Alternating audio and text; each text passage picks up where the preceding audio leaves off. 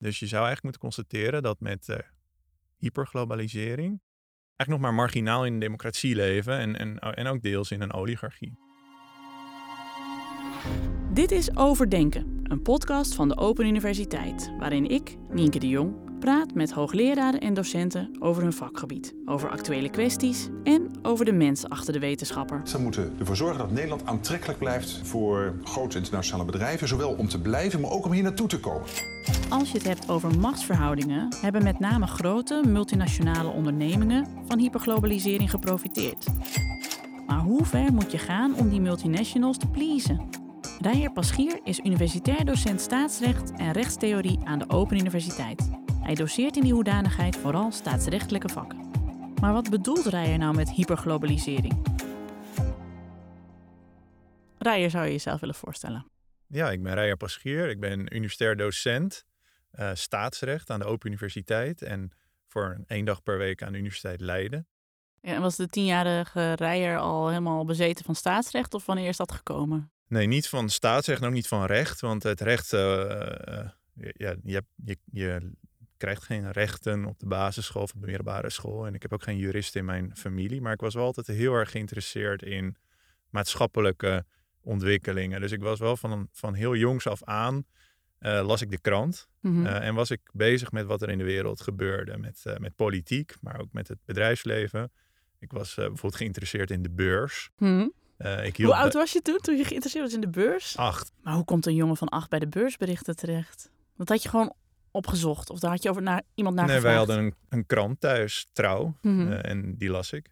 Al uh, vanaf dat ik kon lezen eigenlijk. En daar, daar sprak ik over. Voor de meeste mensen om me heen was dat heel vermoeiend. Maar ik sprak daar het liefst de hele dag over. En dat doe ik nog steeds heel graag. Maar dan had je dus ook voor de journalistiek kunnen kiezen? Of.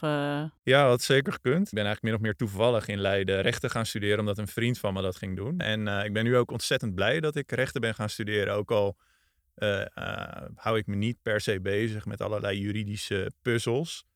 Uh, maar kennis van het recht is heel belangrijk om de moderne wereld te begrijpen. Omdat eigenlijk uiteindelijk alles, ons hele leven, maatschappelijk leven, wordt gestructureerd door het recht.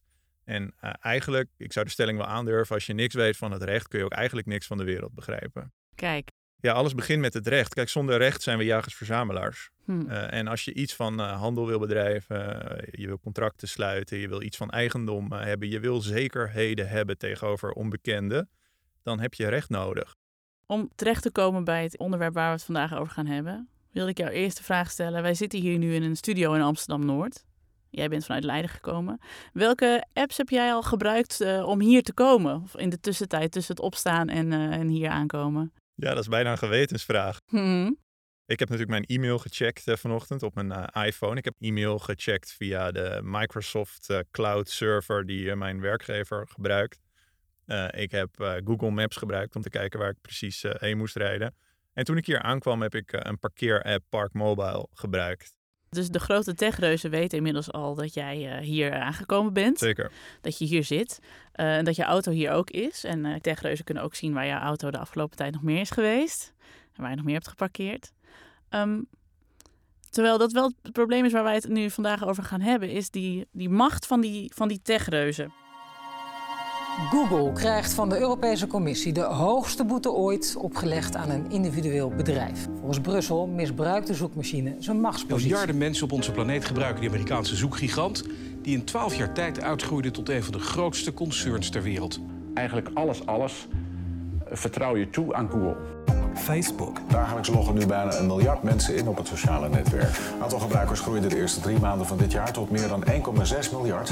Amazon komt eraan. Op de Amerikaanse thuismarkt heeft Amazon bijvoorbeeld een marktaandeel van 35% Focus on big technology. Over whether they're abusing their market power. Monopolistic power. Google and Facebook, they're really treading on very, very troubled territory.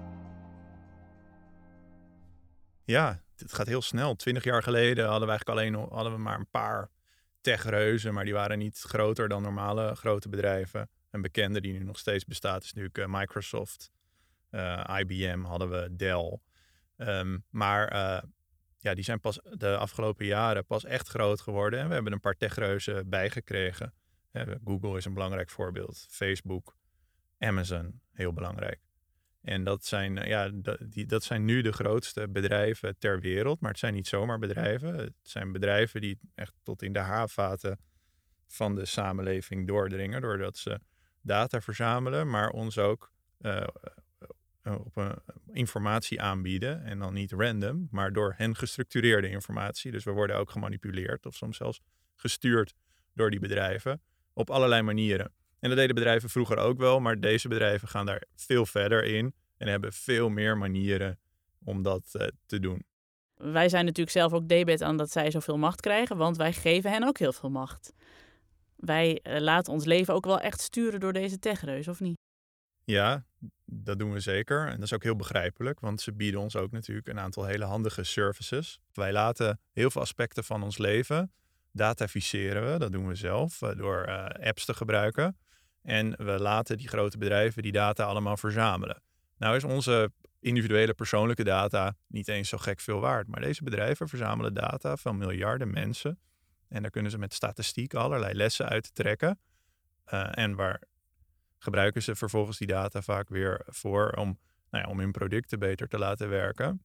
Maar ook um, om ons te manipuleren in richtingen die voor hen gunstig zijn. Bijvoorbeeld om ons bepaalde advertenties te, te verkopen. Bij Facebook en Google uh, is dat uh, het geval. Maar ook om ons bepaalde producten te verkopen. Denk aan uh, Amazon. en zo manipuleren ze ons gedrag ook met behulp van de data die we ze zelf hebben afgestaan en onze medeburgers hebben afgestaan. Dus dat is het grootste kapitaal dat zij hebben, is de data die wij ze ja, gewilloos eigenlijk uh, geven, zeg maar. Ja, en hun eigen technologie, dus hun algoritmes. Mm -hmm. bijvoorbeeld uh, bij Google, het Google Search algoritme is een heel uh, mooie uitvinding, die trouwens op een universiteit gedaan is, op Stanford University. Die heel slim informatie op het internet indexeert en daardoor het internet veel toegankelijker maakt. Het is een fantastische technologie, maar die is eigendom van Google. En die kan Google dus gebruiken zoals uh, uh, hij wil. Wij zwemmen steeds verder die fuik in. Um, maar wie, wie beschermt ons eigenlijk tegen die fuik en tegen die techreuzen? We zijn eigenlijk nog maar net uh, enigszins wakker aan het worden, omdat we aanvankelijk iedereen ontzettend enthousiast was over die techreuzen. men dacht zelfs van dit zijn nieuwe bedrijven in een nieuwe tijd. En die, die zullen hun macht niet misbruiken. Die gaan, uh, dat claimden ze zelf ook, die gaan mensen met elkaar verbinden en die gaan uh, informatie voor iedereen beschikbaar maken, waardoor de hele wereld zal democratiseren. Denk aan de Arabische lente, waar de rol van Facebook enorm bij uh, gevierd werd. maar veel mensen dachten zelfs, ja, als Google maar eens in China kan doorbreken, zal ook China democratiseren. En dat enthousiasme ook gevoed door de marketing van Big Tech zelf. Uh, heeft heel lang aangehouden. Houdt nog steeds wel, uh, wel eigenlijk wel uh, bij heel veel mensen aan. Maar langzamerhand wordt ook de keerzijde duidelijk. En wordt, wordt duidelijk dat de techbedrijven... Um, dat, dat zij ook hun macht kunnen misbruiken. Rechten kunnen schenden van mensen. Ja, en ons fake news kunnen opdringen en onze algoritmes in kunnen praten waar we vervolgens niet meer uitkomen. En, uh... Ja, maatschappelijke processen verstoren. We bijvoorbeeld racistische patronen kunnen dupliceren. Dat gebeurde bijvoorbeeld in het Google Search algoritme. Verkiezingen kunnen beïnvloeden, kunnen manipuleren. Facebook in de Verenigde Staten, bijvoorbeeld bij de verkiezingen van Trump. of ook bij de Brexit. En in India is het ook gebeurd. Een andere kwestie is ook dat deze bedrijven macht gebruiken om bijvoorbeeld belasting te ontwijken. Deze bedrijven verdienen ontzettend veel, ook door gebruik te maken van infrastructuur die uh, overheden en hun burgers uh, hebben opgebouwd. Maar daar dragen ze zelf eigenlijk uh, nauwelijks aan mee, of althans verre van hun fair share. Maar zo langzamerhand, ook bijvoorbeeld binnen de Europese Unie, begint het besef door te dringen van we moeten hier wel iets mee. Ja, en er is nu wetgeving in voorbereiding ook binnen de Europese Unie, wat die macht van techbedrijven een beetje zou moeten indammen en wat meer concurrentie zou moeten uitlokken. Uh, ook uh, om te voorkomen dat die machtsconcentraties nog groter worden. Wat is in, de, in deze context de hyperglobalisering?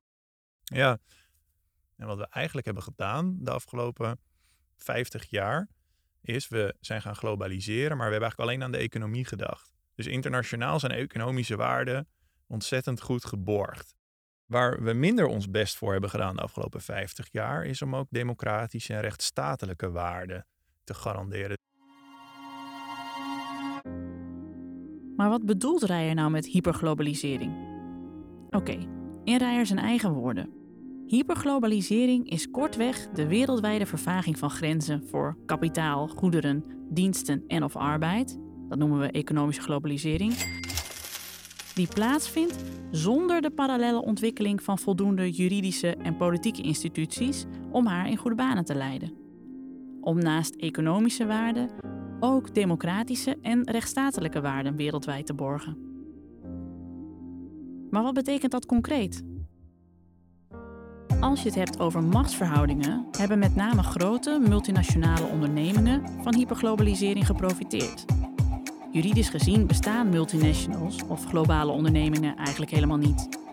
Het zijn verschillende vennoten uit verschillende landen die samengebracht worden in een moederbedrijf, zodat men maximaal profiteert van de voordelen van die verschillende landen.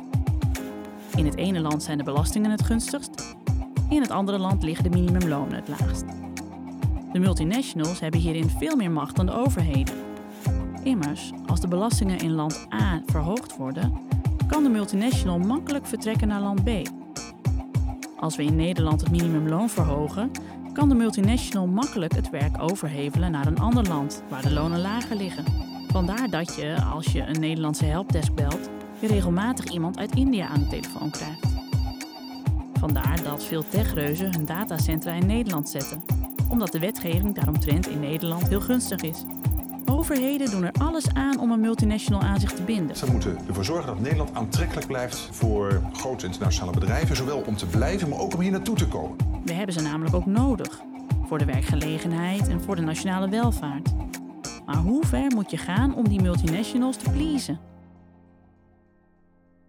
Met uh, hyperglobalisering, door eigenlijk alleen maar aan de economie te denken, zijn we in een situatie terechtgekomen waarbij dankzij die hyperglobalisering een aantal bedrijven in de wereld zo machtig zijn geworden dat het de vraag is of democratisch gekozen wetgevers, dus ons parlement en onze regering, maar ook het Europees Parlement en de Europese Raad, nog in staat zijn om die bedrijven desgewenst te reguleren.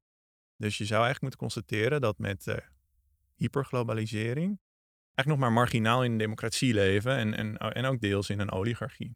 Dit klinkt vrij verontrustend, hè? Als je het zo zegt, kun je daar ook een, een concreet voorbeeld van geven van hoe wij, uh, hoe die techreuzen uh, onze, onze juridische waarden, zeg maar, afkalven? Ja, in een democratie of in een democratische rechtsstaat um, is het heel belangrijk dat de wetgever soeverein is. Dat wil zeggen, de wetgever moet het laatste woord hebben over de regels die in een land gelden. Ooit was de wetgever min of meer soeverein. Na de Tweede Wereldoorlog waren nazistaten echt vierden hun, uh, hun hoogtijdagen. Uh, en waren ze zo sterk dat ze inderdaad ook grote bedrijven regels konden opleggen. Maar inmiddels met de globalisering van de wereld zijn, kunnen uh, grote bedrijven die wereldwijd opereren, kunnen eigenlijk kiezen waar ze zich vestigen. En dat stelt hen in staat om wetgevers van staten of van continentale samenwerkingsverbanden als de Europese Unie tegen elkaar uit te spelen. Dat zorgt ervoor dat landen dus met elkaar gaan concurreren om maar het, de grote multinationals naar de zin te maken. Dat wordt ook wel de race to the bottom genoemd. Dus landen kleden hun, um, uh, verlagen hun belastingtarieven voor bedrijven, kleden hun milieu- en arbeidswetgeving uit om maar ervoor te zorgen dat de multinationals uh, niet weggaan of geen onderdelen uit het land uh, terugtrekken. Om wat er nog rest van werkgelegenheid, wat er nog rest van belastinginkomsten te redden. En het is heel begrijpelijk dat zeker een land als Nederland meedoet aan dit internationale spel. Want wat wel duidelijk is uit onderzoek is dat we ook niet zonder die multinationals uh, kunnen. We hebben, die, we hebben een, in ons land een aantal multinationals ook nodig om onze economie draaiende te houden. Hm. Dus we hebben ze nodig, maar zij zijn eigenlijk, als ik de multinationals zie als uh, kikkers in emmers en wij de landen zijn die emmers, dan kunnen de kikkers, als de, het water hen te heet wordt, omdat inderdaad de regelgeving wordt aangescherpt of ze moeten meer belasting gaan betalen, dat ze zo flop naar de andere emmer springen, naar het volgende land en zich daar vestigen, totdat het daar ook te warm wordt. Maar we kunnen niet de warmte van de emmers op elkaar afstemmen. Daar zijn we nog niet in geslaagd. Nee, mooie metafoor. Ja, wij hebben ze harder nodig dan zij ons. Hmm. En er worden allerlei pogingen gedaan, al jarenlang, om internationaal afspraken te maken hierover. Uh, nu ook weer binnen de OESO over belastingharmonisatie. maar tot nu toe heeft dat heel weinig zoden aan de dijk Maar gezet. hoe, hoe kan, waarom lukt dat dan niet? Waarom lukt het ons niet om die eh, belastingen bijvoorbeeld gelijk te trekken?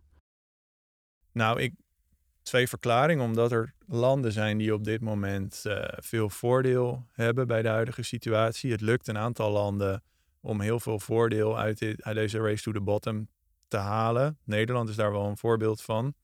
Eh, Ierland, Luxemburg. En die weten dus ehm, ten koste van andere landen daar toch nog wel uh, meer uit te halen dan dat het ze kost. Althans, zo lijkt het. Dus die landen traineren ook um, die internationale besluitvormingen over dit onderwerp. Ja, en landen vertrouwen elkaar gewoon niet helemaal. Dus de afspraken die er gemaakt worden, worden vaak ook weer ontweken. En dan spreken ze bijvoorbeeld 15% winstbelasting af. Maar ja, dan is weer de vraag, hoe bereken je de winst? En dan worden er weer allerlei dingen verzonnen door sommige landen om ja, toch nog een aantrekkelijker vestigingsklimaat te creëren dan andere landen. Gewoon om met definities te spelen of om toch weer bepaalde aftrekposten toe te staan. Stel, we kijken tien jaar vooruit in de toekomst. En we, gaan, we doen helemaal niks aan deze regulering. En we doen helemaal niks aan wetgeving. En laten die techreuzen gewoon hun gang gaan. Um, in wat voor wereld komen we dan terecht? Ja, als ik het in één woord zou moeten samenvatten, dan we zijn op weg naar het digitaal feodalisme. Kun je dat uitleggen?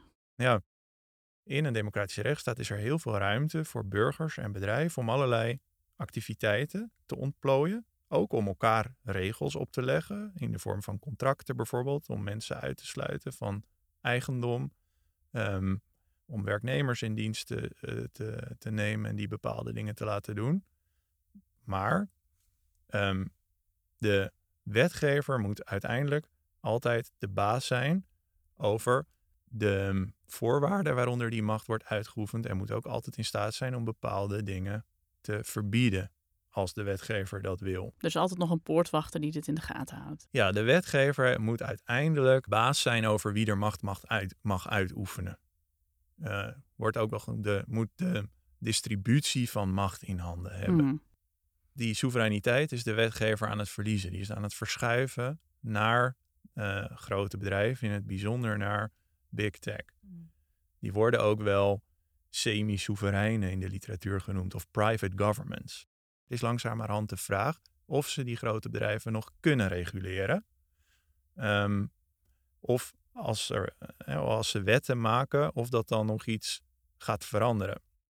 Als ik het heel negatief stel, dan zou ik zeggen: um, als je Google zijn gang laat gaan, stel we zouden er iets tegen willen doen, dan kan Google zeggen: Ja, uh, hoi, uh, Nederlandse overheid, dat jullie ons nu zo aan banden proberen te leggen, maar dan, dan mogen jullie burgers niet meer op Google Maps. Doei. Nou, dat heeft dus uh, heb ik Facebook en Google in Australië gedaan. Daar werd mediawetgeving aangenomen. En nou, dan, toen zeiden Facebook en Google: Nou, dan gaan we gewoon uit Australië. Facebook is blocking all news in Australia. Facebook has blocked users. Social media giant blocked Australian users from sharing or viewing news content. Australia's government is slamming Facebook's decision to block users in the country from all news content on its platform. Send a warning message to the world. Het Australische parlement heeft begin 2021 een baanbrekende mediawet goedgekeurd die digitale platforms verplicht om nieuwsmedia te betalen voor nieuwscontent die via die platforms wordt verspreid. De regering wilde er zo voor zorgen dat de nieuwsorganisaties eerlijk worden vergoed voor de kopij die zij genereren, waarmee het publieke belang in de journalistiek in Australië mede wordt behouden. Eerder liep een ruzie tussen Facebook en Australië over dat voorstel nog hoog op, toen Facebook het gebruikers in het land onmogelijk maakte om nog nieuws te lezen of te delen via het platform. Facebook besloot de blokkade weer terug te draaien nadat de regering in Canberra aanpassingen van het wetsvoorstel had beloofd. En dan kom ik weer terug bij dat digitale feodalisme. Waar we eigenlijk naartoe gaan is dat publieke of politieke macht steeds meer in handen is van private ondernemingen. Net zoals eigenlijk voordat de democratische rechtsstaat ontstond, waarbij dus 1% van de bevolking, een aantal aristocraten en misschien een beetje de koning, uh, als privépersonen eigenlijk bepaalden welke regels er in de rest van de samenleving uh, golden. En we, we zijn weer een beetje terug aan het vallen. Als je tenminste de democratische rechtsstaat als vooruitgang ziet, zijn we weer een beetje terug aan het vallen uh, in zo'n systeem. We kunnen hier de podcast eindigen, maar dan, eind, dan eindigen de luisteraars allemaal in mineur. Dat is niet de bedoeling. Um, Rijer, heb je nog een, heb je een oplossing? Hoe keren we dit tij nog? Nou, het is heel belangrijk dat we ons bewust van worden, worden van het gevaar wat uitgaat van big tech. Uh, omdat het dus echt onze democratie in de kern bedreigt.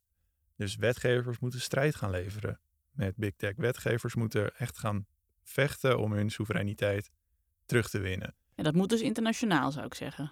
Dat moet op zijn minst op Europees niveau. Waar ik echt over ga na wil denken, ook in mijn onderzoek, is de vraag of we zo wel door kunnen gaan met dit uh, open internet. Dat wil zeggen eigenlijk een internet zonder grenzen. Want open internet klinkt heel mooi. Hè, dat je over de hele wereld gewoon gebruik kan maken van services over het internet. Met mensen en bedrijven kan communiceren. Maar op dit moment betekent het eigenlijk dat we een um, internet krijgen waarop een aantal techreuzen de baas worden. Een aantal Amerikaanse techreuzen waar we eigenlijk nauwelijks uh, grip op hebben. Dus misschien moeten we erover nadenken, maar dat is ook voor mij een vraag. Is het nou wel zo'n goed idee in het licht van de democratische rechtsstaat, dat uh, hele open internet? En misschien moeten we wel, uh, net als dat China en Rusland en Turkije ook doen, moeten dat niet op dezelfde manier als deze landen doen. En deze landen doen dat ook met, wat mij betreft, de verkeerde intenties. Maar daarover gaan nadenken. Zou het niet veel verstandiger zijn om een Europees internet te hebben? Of in elk geval de grenzen van het internet uh, beter te bewaken. Zodat we ook betere voorwaarden kunnen stellen aan bedrijven van buiten Europa die via het internet zaken willen doen in de Europese Unie. Dat we bijvoorbeeld kunnen afdwingen dat binnen die bedrijven burgers vertegenwoordigd zijn of uh, gebruikers van de platforms, dat data, dat privacyrechten uh, uh, geborgd zijn, et cetera. Of, wat nog mooier zou zijn, is als we dat Europese internet een beetje meer zouden afsluiten, zouden er misschien ook Europese techreuzen kunnen ontstaan. En dat zou pas echt mooi zijn, want um, dan die kun je ten eerste veel beter reguleren als ze in Europa zitten. En ten tweede, dan boek je die mega winst ook in Europa. En dan kun je daar in Europa, als je het goed regelt, mooie dingen mee doen. Dan hebben we toch weer die wetgeving nodig om die andere waarden ook voor het voetlicht te krijgen. Wetgeving structureert macht. Zonder regels, zoals ik al aan het begin van de podcast zei, hebben we helemaal niks. Alleen de regels werken nu enorm in het voordeel van big tech. En we moeten ervoor zorgen dat die regels ook weer, um, weer wat meer in het voordeel van burgers werken. Als we tenminste in een democratische rechtsstaat willen blijven leven. We pakken de macht weer een beetje terugrijden. Graag. Dank voor dit mooie gesprek. Heel erg graag gedaan en heel erg leuk om bij jullie te gast te zijn. Dit was Overdenken. Hopelijk heb je er iets van opgestoken. Bedankt voor het luisteren en graag tot de volgende.